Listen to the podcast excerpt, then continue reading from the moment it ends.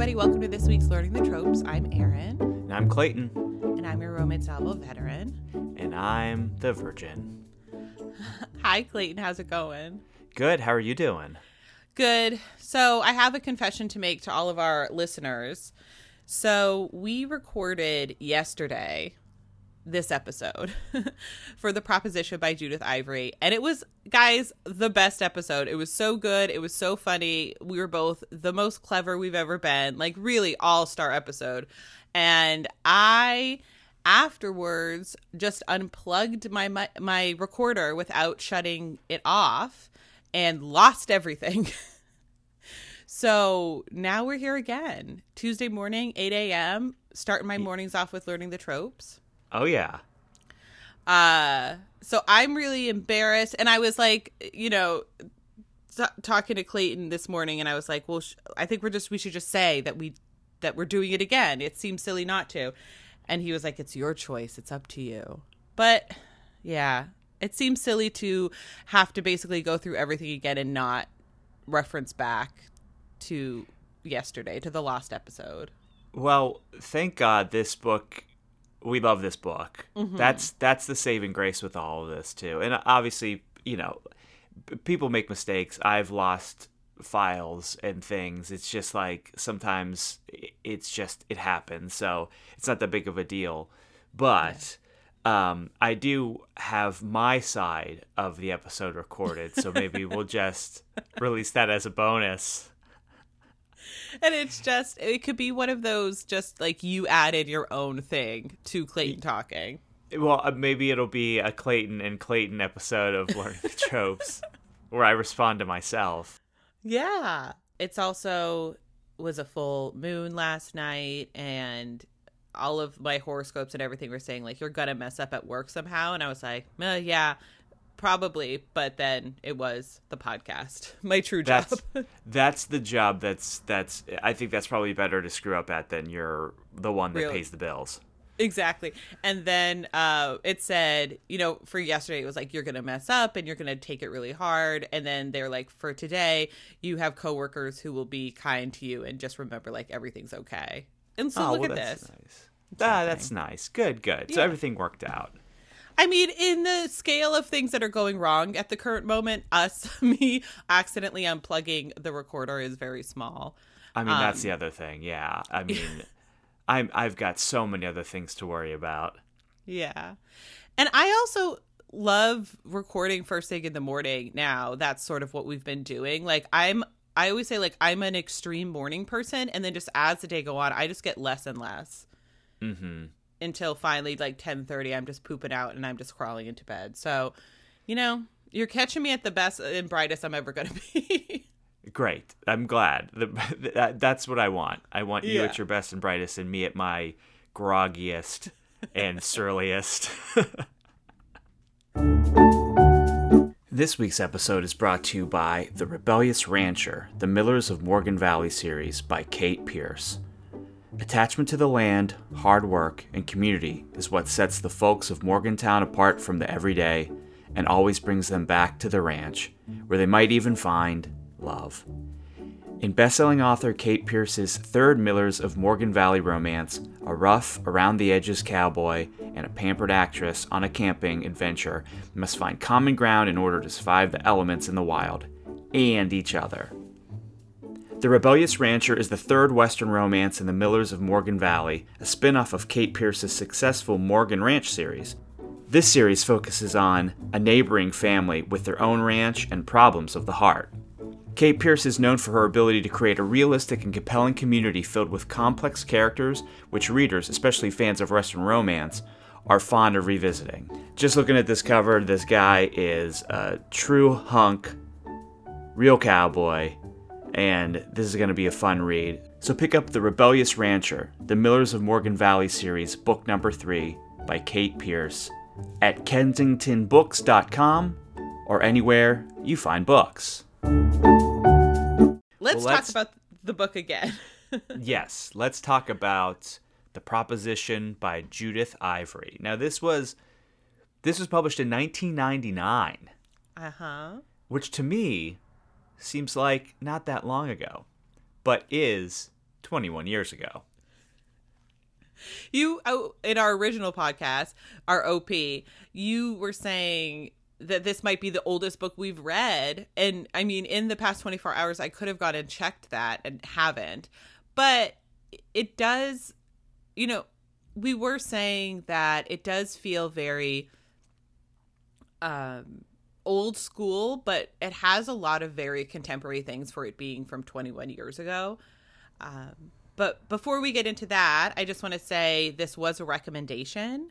Yes. Um, so my favorite trope, or one of my favorite tropes, is rich heroine, poor hero, and so I put out a call on Twitter for that, and uh, Julia uh, wrote back and she said uh, the proposition by judith ivory is full on gender swapped pygmalion.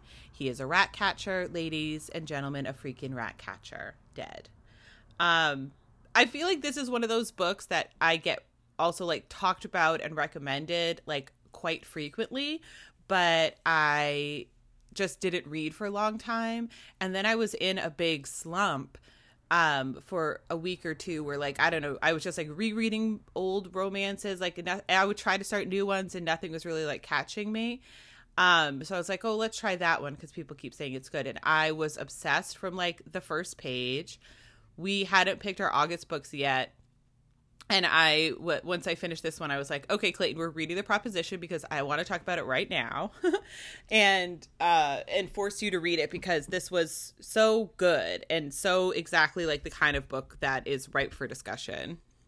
Now, is Judith Ivory a very popular or well regarded romance author? I mean, she's certainly well regarded. Yeah, I mean, she's not mentioned as much as like other authors, but I mean, she certainly should be because she has quite a lot of skill. Yes, this was. Most people will talk about the proposition and another novel she wrote called Beast, which is a wild, uh, uh, a wild plot as well.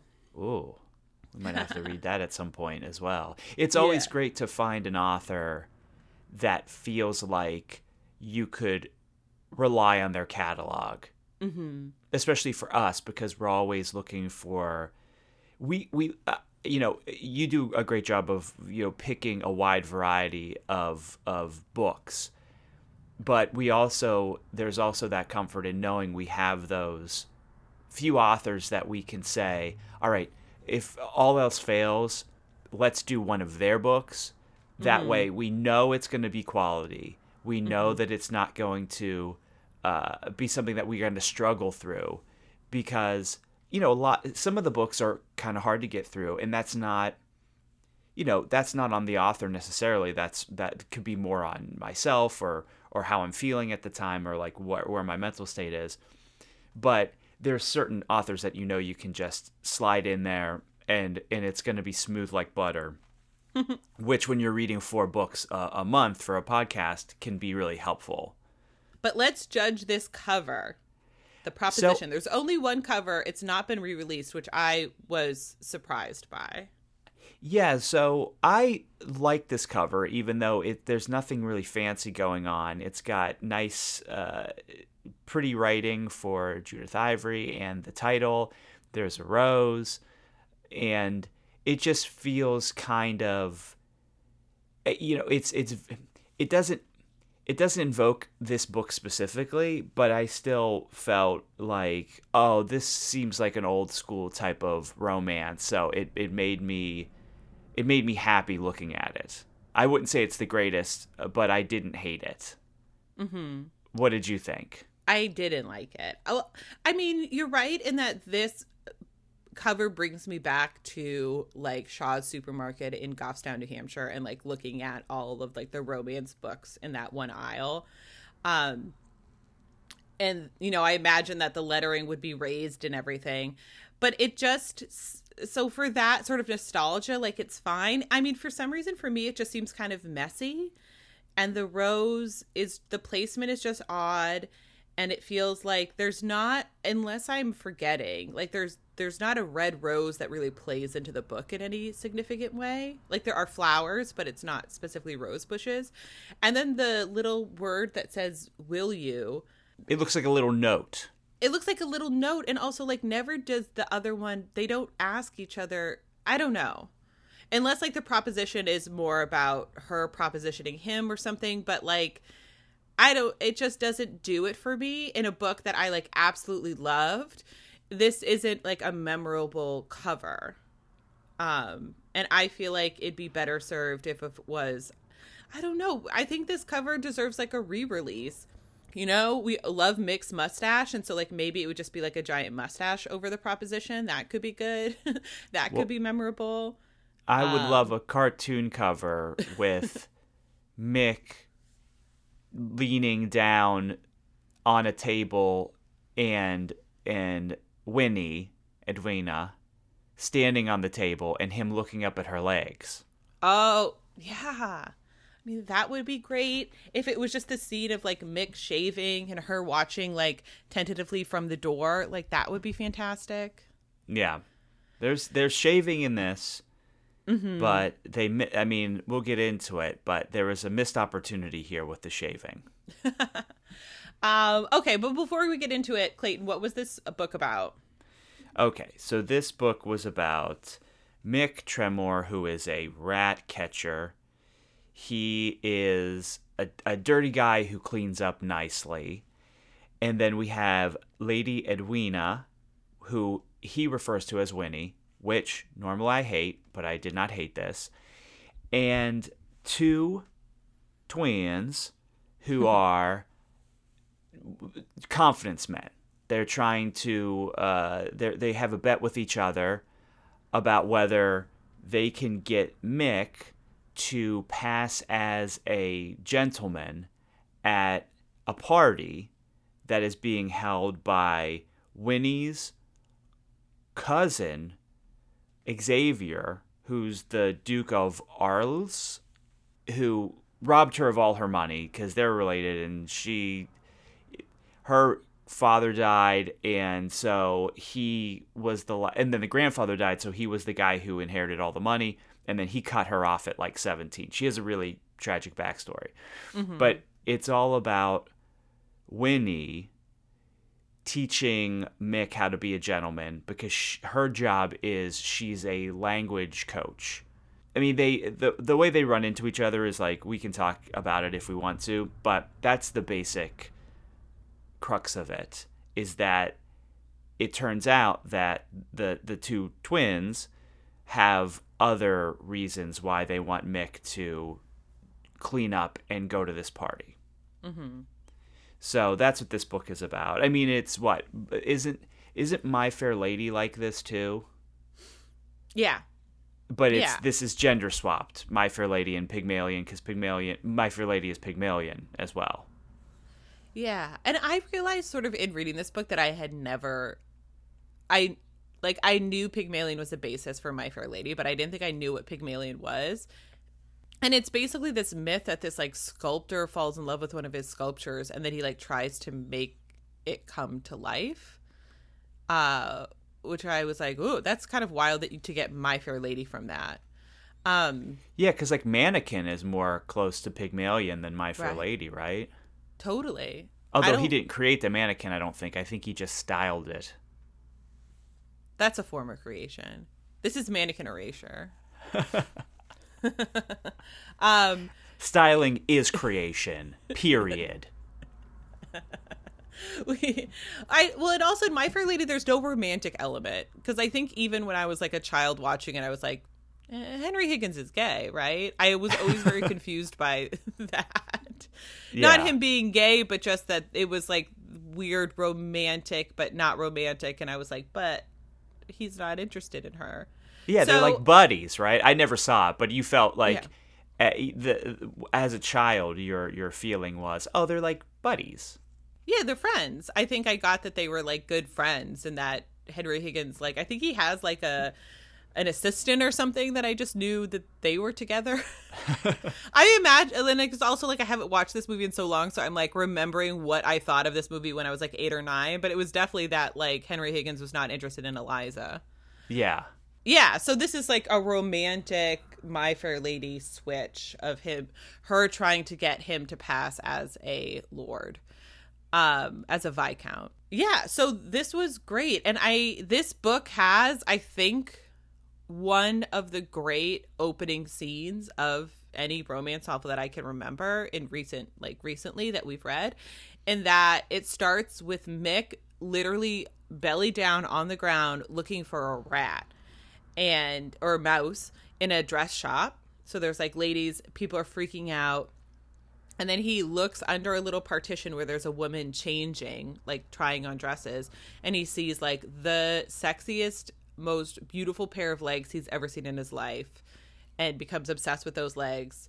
He also finds and kills the mouse.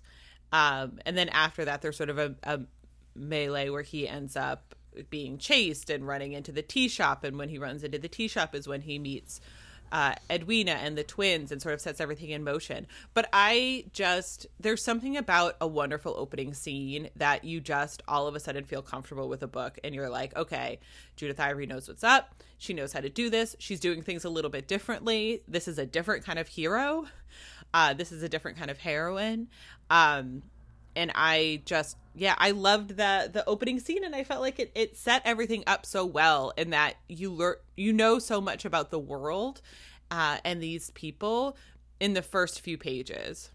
Mick is very well drawn in these first couple pages and mm-hmm. I mean I'm a big Mick apologist and I, you know, I really like I you know, I immediately thought this is a character I can get behind. This is a character that I'm like rooting for.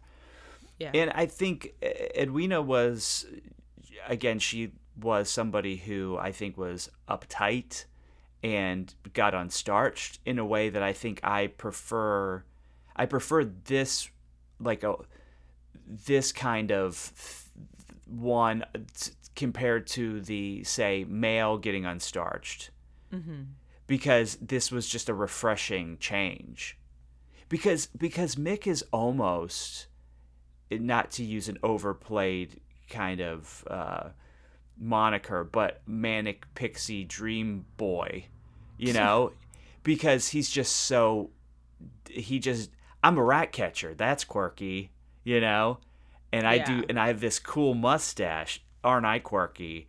But it's not annoying in that way. But it felt like a reversal of that, where instead of a manic pixie dream girl, he's the boy. Right. And, you know, the thing that we find out about Mick is that secretly he was a duke this whole time. Secretly he was gentry, which I hate. And I think it's the only part of the book of like what would have been a perfect book that really fell flat for me. Um, but Mick really carries himself the whole time with such a sense of pride. And, you know, there is this idea that like Mick grew up with a lot of love. Like clearly his mother, there were some things going on there under the surface that were pretty wacky, but like Well, she's a thief. She stole him. she's a kidnapper. She kidnapped him. So it's not like a great vibe, but like kind of whatever and he carries himself with such pride and such grace and he you know, he is a rat catcher, but he knows that he's the best rat catcher and he tries really hard and he runs a good business and he makes like good money doing it. I just feel like in these historicals where we don't normally see people with any sort of profession. And if there is a profession, it's very vague, just like investments or something like that. And there was something really great about seeing him have so much pride in his work to a point where he just wasn't people weren't able to say anything about him. He had no there was no scene of sort of like, well, I'm just a rat catcher. Like, how could she love me? He was yes. always like, oh, she'll definitely love me. Like, I'm me. I'm great.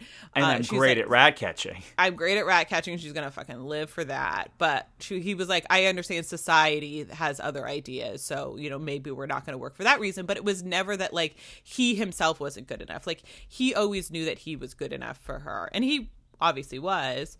Um, and so just having him, this person who grew up kind of with nothing, but a lot of love and was able to ha- walk through the world with that versus Edwina who grew up, you know, her mother basically left when she was 7 and then died. her father was like very distant and like a scholar. He dies.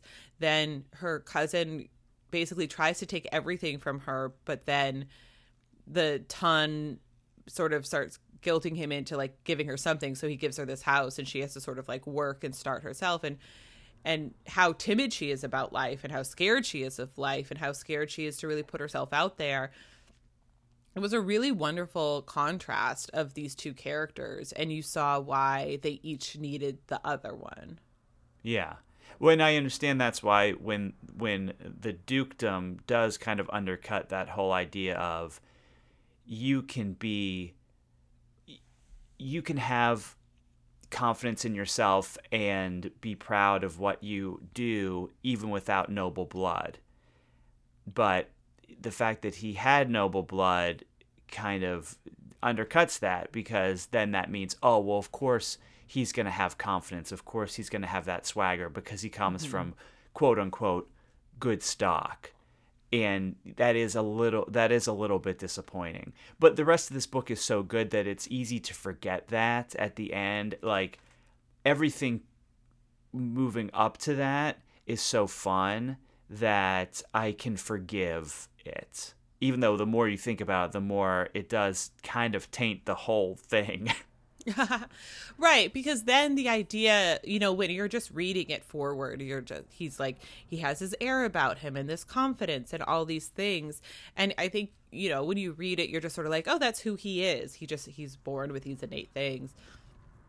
And then looking back it seems to be like oh that was signaling that he was not really poor you know? And i really don't like that idea. It's it's fine to be a rat catcher. It's fine to have your own business and it's fine to want to sort of better yourself. And that was the thing that was so weird sort of like at the end it's revealed that mick is the duke of arles's grandson who was kidnapped when he was like two.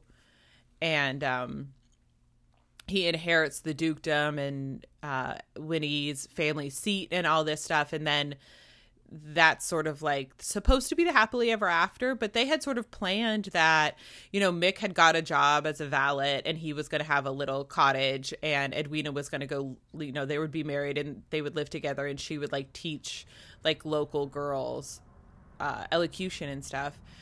And I'm like, that seemed like a nice life. And, and that seemed like a better life, maybe, than, you know, all of the extra stuff that comes with being a Duke but I think if you think about when things are written, 1999 was so capitalistic and 1999 was so forced on the idea of money and having as much money and we were we didn't have the crash yet and we didn't have uh you know all the big things that were going to come. And so i get that writing in that time you'd be like oh no this is the happily ever after is that they have a dukedom. That's what everybody wants don't you um, where I think now, sort of this capitalist reckoning we're in right now, it's like, well, no, just having a bigger house for the sake of having a bigger house is not necessarily a goal uh, in the way that I think it could have been earlier. I think that like that's sort of shifting now. Yeah, it's it is it is important to put it into the context of the time, I guess, mm-hmm. you know but right. uh, you know and that's and that's the thing is is is otherwise this book is so fun. It's it's very sexy. Well uh, you know he has this mustache this virile virile mustache that winnie can't handle. So she wants him to shave it. And well do we want to get into this? Let's just jump into this scene because this is i think the mo the if there's a famous scene from this book, it is the the the the real proposition, which is if I shave my mustache, I get to stare at your legs, your bare legs for 15 minutes. Which is so long. That is such a long time. like if you were to stare at a body part, somebody's body part, even if you were uh, erotically charged by it, for 15 minutes, it would become so bizarre. You would almost feel high. Oh yeah. Look, if you if you really stared at anything for 15 minutes, the world would go turn over. It would start talking to you. yeah, things don't make sense anymore. Yeah, 15 minutes is so long. And I just love that she's making Mick shave off his mustache because she's too sexually attracted to it. Yeah. Because it's his masculinity. He even looks Yeah. at it as his masculinity. Uh-huh. But so what happens in this is that it doesn't end up being 15 minutes. It ends up being 10 minutes broken into two parts. Mm-hmm. So the first five minutes, he gets to stare at her legs and he does not get to touch them. Then they will go and shave his mustache. Then, after the shaving is completed, there will be another five minute session of staring at legs, where in the last minute, he gets to touch them. and it sounds ridiculous, but in the moment, I was very into this idea and wondering how th- how this was going to pan out for both of them.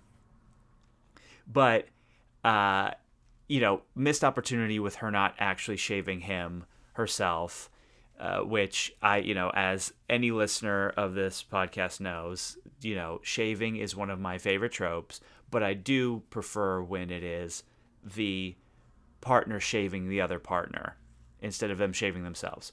So, I mean, I think she was so stressed out in those moments and she was so overcome with emotion and she was so like turned on and didn't know what that meant and uh, she would have cut his nose off. There's no Yes. way she could have shaved him.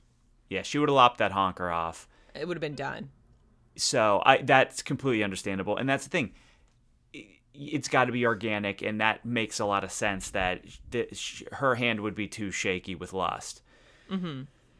So, but something in this scene happens that is not necessarily, co- I guess, kosher. Because he can't control himself at the end when he's touching her leg, and he does end up pulling a an old grab the pussy move, which is never good. And she freaks out for a good reason, has to run out, and it totally ruins the moment. And that, but you had, when we were talking about this on the other episode, you had a really good, you had really good, um, like point of view on this whole scene and what it leads to. Yeah, so the thing with Edwina is like she's somebody who's been treated really like callously and cruelly her whole life and um it's funny I was listening to the Womance podcast which I obviously a big fan of and everyone should be downloading. It's it's great with um Morgan and Isabeau who are super smart. And uh they were like you know because edwina has an anxiety disorder. And it wasn't until that moment that they said that. Like meanwhile i'm over here like underlying all of edwina's thoughts where i'm like oh me too that's my stress mo- point. That's what i think when things go wrong. And then i was like whoop oh boy. I guess uh, I also have an anxiety disorder, but so Edwina isn't a looking through everything through that lens when Mick sort of like cups her, touches her. It's not in a way that maybe another woman in this erotically charged moment would welcome it, because Edwina is just not used to be treating with kindness or not used to people like lusting after her frankly. And so she freaks out. She thinks that he's making fun of her. She thinks that he is being cruel or or this will turn cruel. And um it, it, it, he bungles it. And sort of womance really was the one they were the ones who sort of talked about this in a way that like made it really clear for me. So i'm not going to pretend like this is an original thought. Um but they t- but it, it it sort of clicked with me and it and it made me realize why in this book we're like obviously is someone grabbing somebody and them reacting so poorly is not something that you necessarily want to see. But what happens in this book is he keeps fucking up that night where he hugs her really close, but he's like fully erect. And so then she's freaked out because of his erection. It's all, it all goes crazy and she kind of just runs. And as much as, um, romances are wish fulfillment, this was a wish fulfillment in like the way that you'd want a man or, or someone in this situation to act where Mick didn't impose on her, didn't go to her and say, I'm sorry and you have to forgive me or anything. He he really kindly just sort of says like I will leave if you want me to leave, and you don't have to even tell me because I know that'll be hard for you. You can just leave me a note and I will be gone. Um, whatever you want to do, however you want to proceed, whatever you're comfortable with is is how I'm com- how I want to do this. Um, and Edwina says no, she wants to continue. She leaves him a note to say that, and then he like basically leaves her alone for a month and doesn't try anything, doesn't push her, doesn't do anything, and really lets her lead um, the interactions from there on out. And you know, especially within romance, which has a not great history for this sort of thing you know, for seduction and all that nonsense. It seems harsh to call it like a- assault, but you know, this like indiscretion, this this this poor handling, this thing that shouldn't have happened.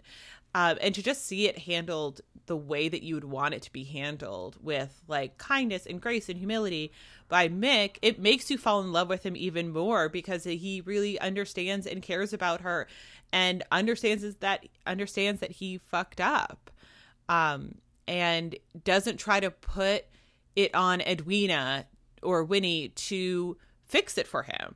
You know, he fixes it for himself and then he uh you know is um following her lead. So it's just I thought it was really wonderful. And that's the funny thing about this book, too. It is so progressive for a book written in 1999, where like there are so many things that happen that I am like, oh, this could be written in 2020 between that Mick's mother being a sex worker and him being like totally cool with it not really caring or noticing um with w- winnie's virginity he doesn't treat it like anything particularly special. Like he understands she's a virgin but like he's not like ooh i'm so happy that i'll be the first one here or whatever nonsense. Yeah. There's Uh, no yeah there's yeah. there's no uh making virginity into fetish yeah. he doesn't have a he doesn't have like a virginity fetish. And she is 29 years old.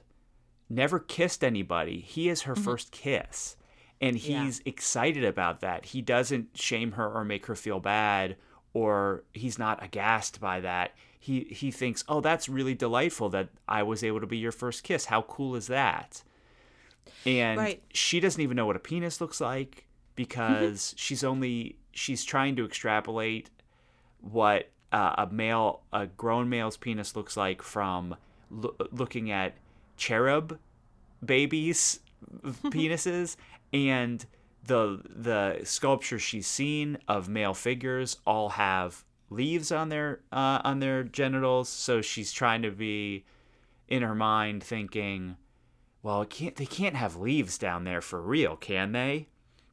So the the the a penis pressing against her leg with with her background would be such so aggressive and really hard to handle because it's just this amorphous thing that's poking into you. Right. And you know and and and that's what he has to understand and he does understand which i think you know like is such a such a uh, a gold star for mick in just his his way of reacting to things Right. Because the thing with Winnie too is like she does need a push. Like she does need not like sexually, but like sh- she's living a very closed off, closed existence. Um and which I think is typical of somebody with her background like that she's just afraid to go out, she's afraid to put herself out there, she's afraid to to do anything and she really needs Mick to come along and push her to to start really experiencing life and she just has not experienced life at all. That moment is also Mick learning like I went too far. Like I thought the pushing her was going good and you know he wants her to be happier and he wants her to experience life and Mick is somebody who like genuinely just loves life. Yes, take a bite. He's like take a bite out of life in Yeah. in a way that he, I don't think he realized how much different they really were Right. because in his mind it's just yeah, just do it. Just like let's figure this out. Let's have fun. Let's you know. And he has certain things that he wouldn't he wouldn't do originally like when they tried to get him into a bathtub at the beginning he hated it so much but then later like all great men he realizes that a bath is one of the most uh, e- extraordinary experiences that you can have at home and he likes to luxuriate in the bath now but before you couldn't get him into a bath so he was pigheaded in a lot of ways but then he's also able to to to pivot and and experience new things and like embrace them. Right. I mean, yeah, there's nothing better than a bath. But it, it is also that he thinks about Edwina so often of like, well, she's kind to me and she's being kind, so I guess let's get in the bath. And and she likes it when I shave my mustache, so I guess let's shave my mustache. Like he does little kind things for her just kind of all the time. Uh, the great scene too is when you know uh, when he comes downstairs, like one of the first mornings that they are living in the house together, and Mick is just dancing with the cook. yes, because she stealing sausages. Yeah, like he has such a thick accent from Cornwall, like no one can understand him but Winnie basically at the beginning. And so she can't under he's trying to say I like your sausages. He's trying to say like this is like good breakfast. And so he just starts dancing with her and she's like loving it and laughing and having so much fun.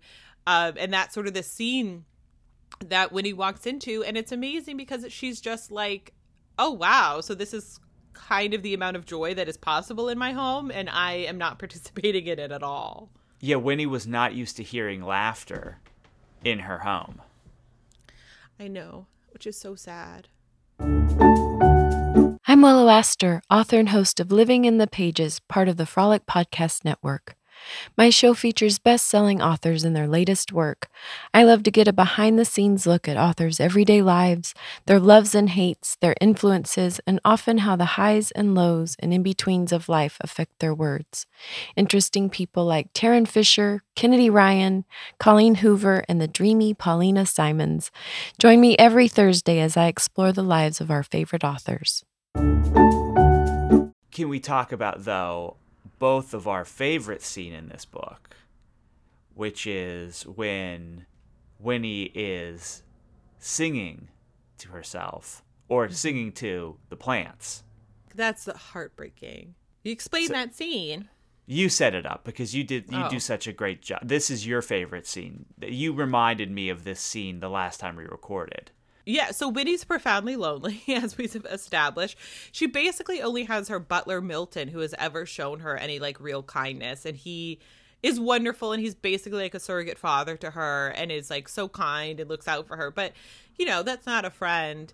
Um, and so Winnie has this thing that she does where she goes and um, at night will just like sing to the flowers in her garden because she doesn't have anyone else to talk to. And so she goes and she has this little melody and she's sort of singing all of her problems and what's going on here and and this and that. And what she doesn't realize is that Mick is basically sitting in like a little alcove and hears her singing.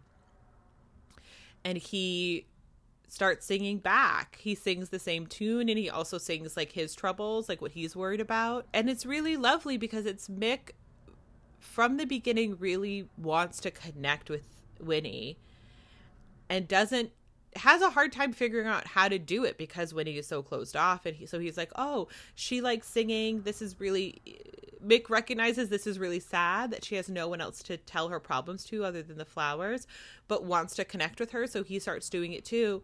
And Winnie thinks that he's making fun of her.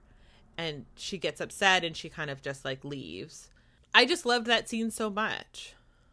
Yeah, it's it's him really trying to get on her level and it shows such the difference between their personalities where he is so willing to do you know stuff like that thinking like we're playing along with each other and she immediately goes to he's being cruel he's making fun of me and that's such a horrible way to go through life because mm-hmm. you can't just assume wrong for everybody that you encounter. And I know it's difficult for her because her family has treated her so poorly. So Yeah. so we we love this book. Let's just say it. This is a this is a book that I think I would have no issue recommending to even a newbie, Oh, this could be a great gateway book, I think. Like a virgin because Mick is up there for me, I think, as Mm-hmm. a as a hero. I'm not going to say top 5 necessarily. I'd have to think more. I'd have to think more. I would I was thinking it'd be like Craven, Zylar, Mick for you. I mean, I do like Mick a lot. For some reason, he's not he's not up there, but I do think he's gonna. This is a book I think the more I think about it and the more I live with it, he's gonna move up the rankings. Yeah. We didn't talk about another great scene, which is Mick.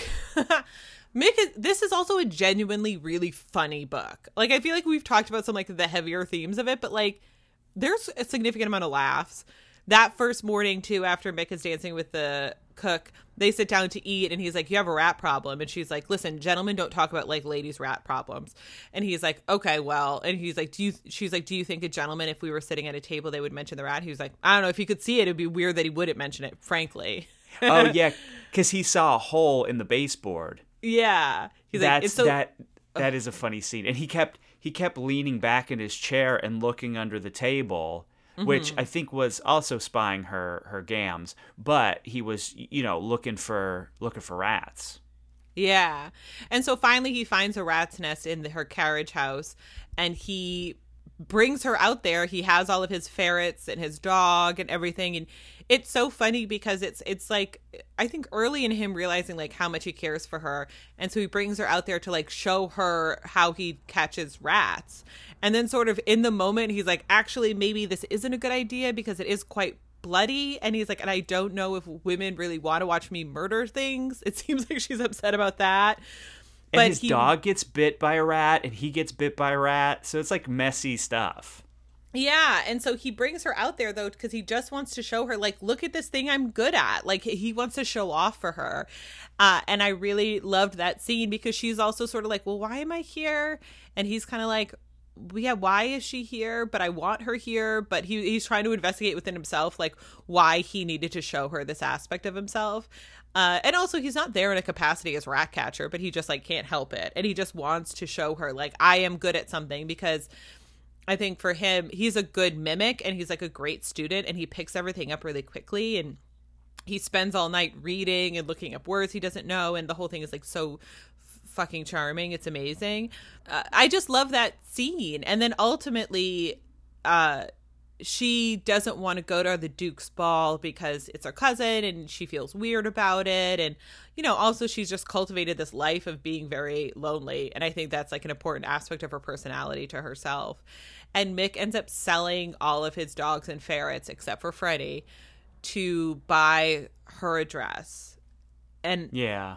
I was like on the floor. I was like, this is so sweet and so beautiful. And the idea that he just wants her to feel beautiful um, and to accompany him there, it was, it's really special. I don't know. I love this book so much. Oh, and then one last thing I want to talk about, and then we'll go to Goodreads list because I know we're probably already. I mean, th- now we're on hour three of talking about this book. Yes. But um what I appreciated too was like Edwina is not a beauty. Um she like physically says it and a bunch of characters react to her that way and she feels gangly. And I love that Mick is obsessed with her legs because she has super long legs and he's into it and is he's always like salivating over the legs to the point where like she sort of realizes like oh I guess my legs are a really good feature of mine like she looks at herself in the mirror naked and um but mick never fla- like is overly flowery about her face or never makes her discount like her experience because i do think there's something about like going through the world as a person who is not attractive traditionally like everyone is attractive to somebody um, and then for him to just be like, no, you're beautiful would sort of be discounting her lived experience. And instead, he is sort of like, well, I don't know, you're not like beautiful in the traditional sense, but he's like, I really love looking at you. And I could look at you forever. And that made I loved that so much more than had he just been like, "No, you're beautiful, just no one else can see it" or something creepy like that. it, it it it was really sweet and showed he really saw her and he saw a deeper level of her than she was capable of seeing. So it's another reason I love this book. Yeah, that's true. That's a great point. That if you just try to say you're beautiful, you're beautiful, no, all of your thoughts are wrong it, mm-hmm. it does discount experience, which is not what you want to do when you're trying to make somebody feel good about themselves. Right. That's so interesting. I never thought about that. See, I learned something every episode. Here we are. And I mean, like, listen, hopefully I don't fuck up this recording, but if I do, we'll do it all again tomorrow. I will oh, say. boy. No. I will say, if you do, I might be a little peeved. I'm just slightly. Gonna... Just a little bee in my bonnet, a little irritated. Yeah. You took this so well in a way that, like, I was like, li- I'm not going to say I didn't get Misty cry a little bit yesterday morning when I realized what I did. All right, let's read Goodreads list. Yes. Okay, so first list best historical romance where the quiet, unusual girl gets the guy. Yeah, I would say. Uh, although, you know, again, not to like parse things too too too much she is not necessarily unusual for the situation that she's in i think she's unusual for the time she's in where it's like she is a lady like the daughter of a marquess and she has like a job that sustains her and i think back then obviously women have jobs women have always had jobs but i think a woman of her station sometimes would just have not had the fortitude to just be like, okay, well, this is the hand I've been dealt, and let me figure out what I can do from this and and create a business. Like her and Mick are both small business owners, you know. Yeah. So okay, yeah, uh, definitely then. And she's also quiet. Like she's profoundly shy. Oh, she is quiet. So that was the thing. I mean, she's definitely mm-hmm. quiet, and she definitely deserves to be on this list. Best humorous historical romances. Yeah, this was funny. This is very funny. Uh, best romantic beta heroes. See, that's the thing. He's such a unique individual. I wouldn't say beta just because beta beta comes off to me as somebody who doesn't command uh, it doesn't have a commanding presence and he's such a commanding dude but he's not mm-hmm. an alpha in my estimation because alphas which i know this is wrong have seem to have to be assholes at least at some point in order to throw their weight around. Mm-hmm. And he just wasn't either of these. So I think he's a guy without a designation. Yeah, I wouldn't say he's an alpha or a beta. Um, so I would say don't put him on this list because, I mean, I'm not looking for beta romances. Mm-hmm. But if I read this, I wouldn't. I would think I wouldn't be upset, I guess. If you're looking for a beta and you get Mick, you'd have to be crazy to get upset, right? No. Uh, you get Mick, you're not upset. You're grateful. Romantic spectacles, he- heroes or heroines with glasses. Yeah. Romances with sweet male leads. Oh, he's such a sweetheart. Oh, yeah, he's lovely. Ugly duckling to swan, Pygmalion romance.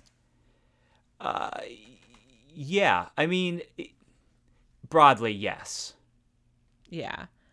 Um, historical romances featuring blue stocking scholars and independent misses. Yeah, like we said, she's a small business owner. She's uh, a smarty pants in a mm-hmm. good way.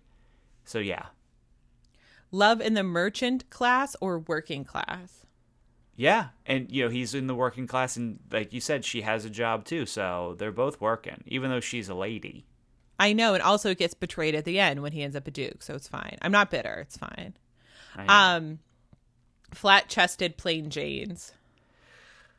I mean, she does mention her lack of of or her small breasts a lot, and the I mean, this is just kind of a hard because plain Jane again, in some people's estimation, she is, but you know, she to Mick, she is gorgeous. Right. Yeah.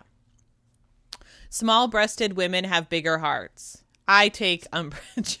Yes, I'm going to let you take this one because I shouldn't be speaking on that. well, like I said yesterday, all breasts are good breasts. And I don't think the size of your breast matters for your heart, but I understand if you are a small chested woman and you're looking for something, you, fine. You can be on this list. I will um, then go out on a limb and say all breasts are, are good. I, yeah. That I think I can definitively say. it's true. A fan. Uh, I'm yeah. just I'm a fan. uh, wrong side of the tracks. Yeah, well, it turns out he's not from the wrong side of the tracks, but again, let's not talk about the ending and the most of this book is him being from the wrong side. Yeah. Uh Victorian romance working hero. Yes. Best sunny heroes of romance. Yep, his disposition was very sunny. Desert Isle Keeper romance genre. I could see this. I feel like if I went to a desert island, I would have to bring so many more books than is probably needed. Mm-hmm. But I could see somebody this I could see for somebody this being a book that they could without fail crack open and have some enjoyment with. Yeah. Unusual pets in romance. Okay, let's get down to it because I didn't mention these freaking ferrets. so, this is how I know I've read a lot of romance. There's I've read two books now that have ferrets that play into the ending of a book in a prominent manner. so this and the Lisa Kleypas book with that ferret, which I did not like, and the re- I didn't like as much. I like all Kleypas. Mm-hmm. For for me, for me, it's like Kleypas is like breasts, right? It just like I like them all, you know, but. I feel like, and I'm sure she would just love. We are just really courting her to come on this show. Oh, this guy on this podcast said that you're like breasts to him. I'm sure that's gonna make her really come a running. Oh yeah, but, I mean, like she's never mentioned anything acknowledging us, which is fine. I prefer it this way. I feel like knowing that she listened would be too much stress for me. Oh, absolutely. And that she was upset that there's a lost episode she can't listen to, you would die. Yeah, no way. Uh, so the thing with the the ferrets is that I just don't like ferrets, mm-hmm. and I mm-hmm. don't necessarily like pets uh, in general in books. Pets and kids, not a fan when it comes to because this is a this is supposed to be a fantasy, so don't need them. and the the the ferret was fine, Freddy was fine, but I just didn't need it. I don't I don't find them to be just I just don't like the look of a ferret. Yeah and and again so like what i'm saying is like i don't think this is so unusual seeing as how i've read two books that have ferrets as pets I, and they're both like ferrets with personalities yeah growing up i feel like i had neighbors and stuff with ferrets and they were always no the, you there's no way i had a friend who had a ferret and i didn't trust him from that moment on when i knew he owned a ferret you can't trust a ferret owner you just can't Oh my god! Now we're alienating ferret owners. Well, I, I, mean, I guess according, I guess you know, according to romance novels, there's there's uh, an abundance of ferret owners, but I guess if you have a ferret as an adult, that's the thing. If you have a ferret as a kid, you don't necessarily know as much. But if you're owning ferrets and you're a 40 year old person, I just can't trust you. I'm so sorry. Oh my god, this is only a Clayton opinion. I don't know. I think the emails are going to come rolling in. Uh, yeah, I think on the other side, there's going to be a lot of ferret owners. We're going to get really? a lot of like little ferrets in costumes and stuff. Well, it's illegal to own ferrets in New York City, so nobody from the For city. For a reason. Thank what? you, Bloomberg. No, Giuliani. I know it's so weird because now Giuliani's completely gone off the deep end. But remember when he had that radio show? I don't. I don't know if I was here for that. Oh, okay. So he had this radio show, and this guy was obsessed with ferrets and having ferrets like as pets and he was so pissed because ferrets you know it's illegal in new york city to have ferrets and so he would call Giuliani's radio station like every week to complain about the lack of ferrets. And Giuliani, there's this famous clip of him like losing his mind about this guy and the ferrets. He was like, you you're a loser. Every week you call about the the ferrets. I gotta listen to ferrets. It's constantly ferrets. It's- See, you it's- have it's- to Google it. it. It's so hilarious. He loses her mind his mind and he keeps saying ferrets. He can't he can't handle it anymore and it just makes me laugh. Cuz also this was happening in like 2003, 2002, so it's like there were bigger things happening. this guy That's just so wanted his true. ferrets. I uh yeah, we were still worried about anthrax. I mean with And good this- reason I think people were so being sent anthrax. We never did get to the bottom of that. No, we did not. Should we turn this into a finding out who sent the anthrax podcast or no? Yes, true crime. That's where we'll really get the Patreon subscribers. That's see, that should be our Patreon show because we're always looking for content. It- We're we're we're teasing everybody about starting a Patreon. Uh, we we did it, I think, last episode as well. This is the show we do for the Patreon. Is a true crime podcast about the anthrax sender. Right. Well, I was worried. I didn't want to do a Patreon because I felt like, you know, putting up more content. But I do think investigating a 15 year old cold case, that can't take that much time. We'll do that. We'll throw, we'll slap it together. Exactly. If we have time Yeah. to re-record an episode, we have time to do a thorough investigation on a 15-year-old cold case. All right. Cool. So if anyone's in for our, our, our Anthrax Patreon, let us know. We'll get it started for you. No, we're and if not. you own a ferret, email email us and give me 25 good reasons why I should like ferrets. 25, that's, I can't give you 25 good reasons to do anything. No, you've got there's got to be 25 reasons to uh, drink water. I guess so. Next list shy heroines in historical romance, Yeah, she's shy. tall heroines in romance novels, Yes, she's leggy, but she's, She's like- also pretty tall. six feet, which I love. In general, I love a tall woman. When I see a tall woman in heels, that's my favorite because I'm like, fuck yeah, take up space. It's wonderful. I'm into it. And there's not enough tall heroines, I'm going to say. I feel like we need more. Um, we forgot a segment. Oh, would we fuck them? Yeah. So, Clayton, would you fuck them? Of course I would. I'd fuck Mm-hmm. Mick. I'd fuck Edwina.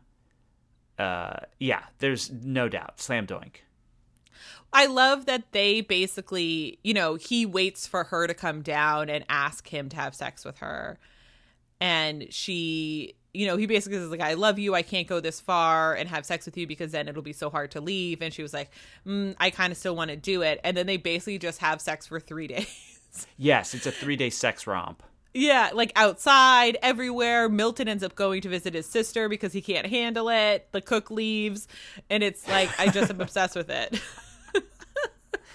That's when you know it's great sex, when everybody has to vacate the premises. Yeah, Milton's like, I can't be party to this. This is you people are disgusting. Oh, Milton. Aw, I love little Milton though. He's the best. Yeah, Um, good guy. I'd fuck Milton too. All right, You gotta throw him a bone. why not? Listen, he's he's hanging out, or maybe you know, maybe he and uh Mrs. Reed are hanging out. Like who knows? What's I you know I do want him to get it in when he can. Okay, Clayton, what are your tropes? So, reverse Pygmalion. Mm-hmm. Rich here, uh, rich heroine, poor hero. Twins. Confidence game because they are trying to pull the wool over the uh, uh, over Mick and Winnie's eyes, the twins, and they don't succeed. Not a success. Uh, so turns out he's a duke ferrets and oh i guess you know we did go over some with the goodreads list because she is a, a blue stocking and leg man Yeah, Mick is the ultimate leg man. Mm-hmm. He loves those gams. He can't get enough. So those are my tropes. Aaron, what are your tropes? Uh, rich heroine, poor hero, my favorite. Legs, plain heroine, reverse Pygmalion, teacher student because she's like his teacher, tutor. Uh, love on a timeline. They're only together for six weeks, and so they keep thinking like after this is over, and we'll be apart. And first, I love that level of angst. Uh, secret Duke, working class hero. Uh, found family, sort of Milton uh, surrogate fathers, Milton again, lonely heroine. You can look, touch me for only this long, which I is a trope that I've read in other books, and for some reason I'm blanking again as to which ones. But if listener, if you think of one, let us know. Email us because Yes. it's a trope that I like. And specify the body part and for how long. Uh huh. Sex romp because they just fuck for three days, and who doesn't love that? And then chill with virginity because Mick is just like the way that he reacts to to Winnie's virginity is fantastic, and that he's just sort of like okay, like it's he's just very chill about it, but still recognizing that it is her first time, so he's not like callous about it. But I just thought he handles it really well because, like, ultimately, that's what it is. The virginity is just your first time doing something. It doesn't have any like weight on like who you are as a person. You're not a different person after you've had sex for the first time or anything like that. But uh, I really liked the way that he thought about it and handled it. Yeah. That's it. Great. All right. So, Clayton, what has you swooning this week? Well, so we are backlogged when it comes to swoons because we b- before yesterday when we recorded this episode uh the first time we had not recorded in a couple weeks and so we you know i was there's so many things to swoon about but i think the one i want to swoon about is the one that came right to mind so happy endings is one of my favorite shows from a couple years back. It got canceled after three seasons. It's on hulu if you want to watch it.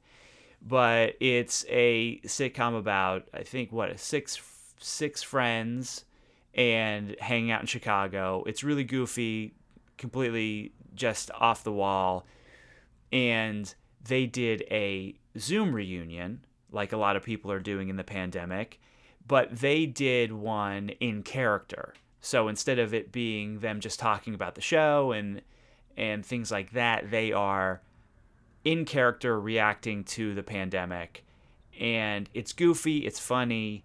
It's available on YouTube. You can just search probably happy endings zoom and it'll come up but they also did it for charity which is a good thing i think you probably can still donate to the charity that they did it for and you always like to see that but that show tickles me. I'll rewatch it a lot. I think I just went through another rewatching of it, and having a new episode was just really great. So it's the Happy Endings Zoom reunion. You can find it on YouTube. I will link in the show notes.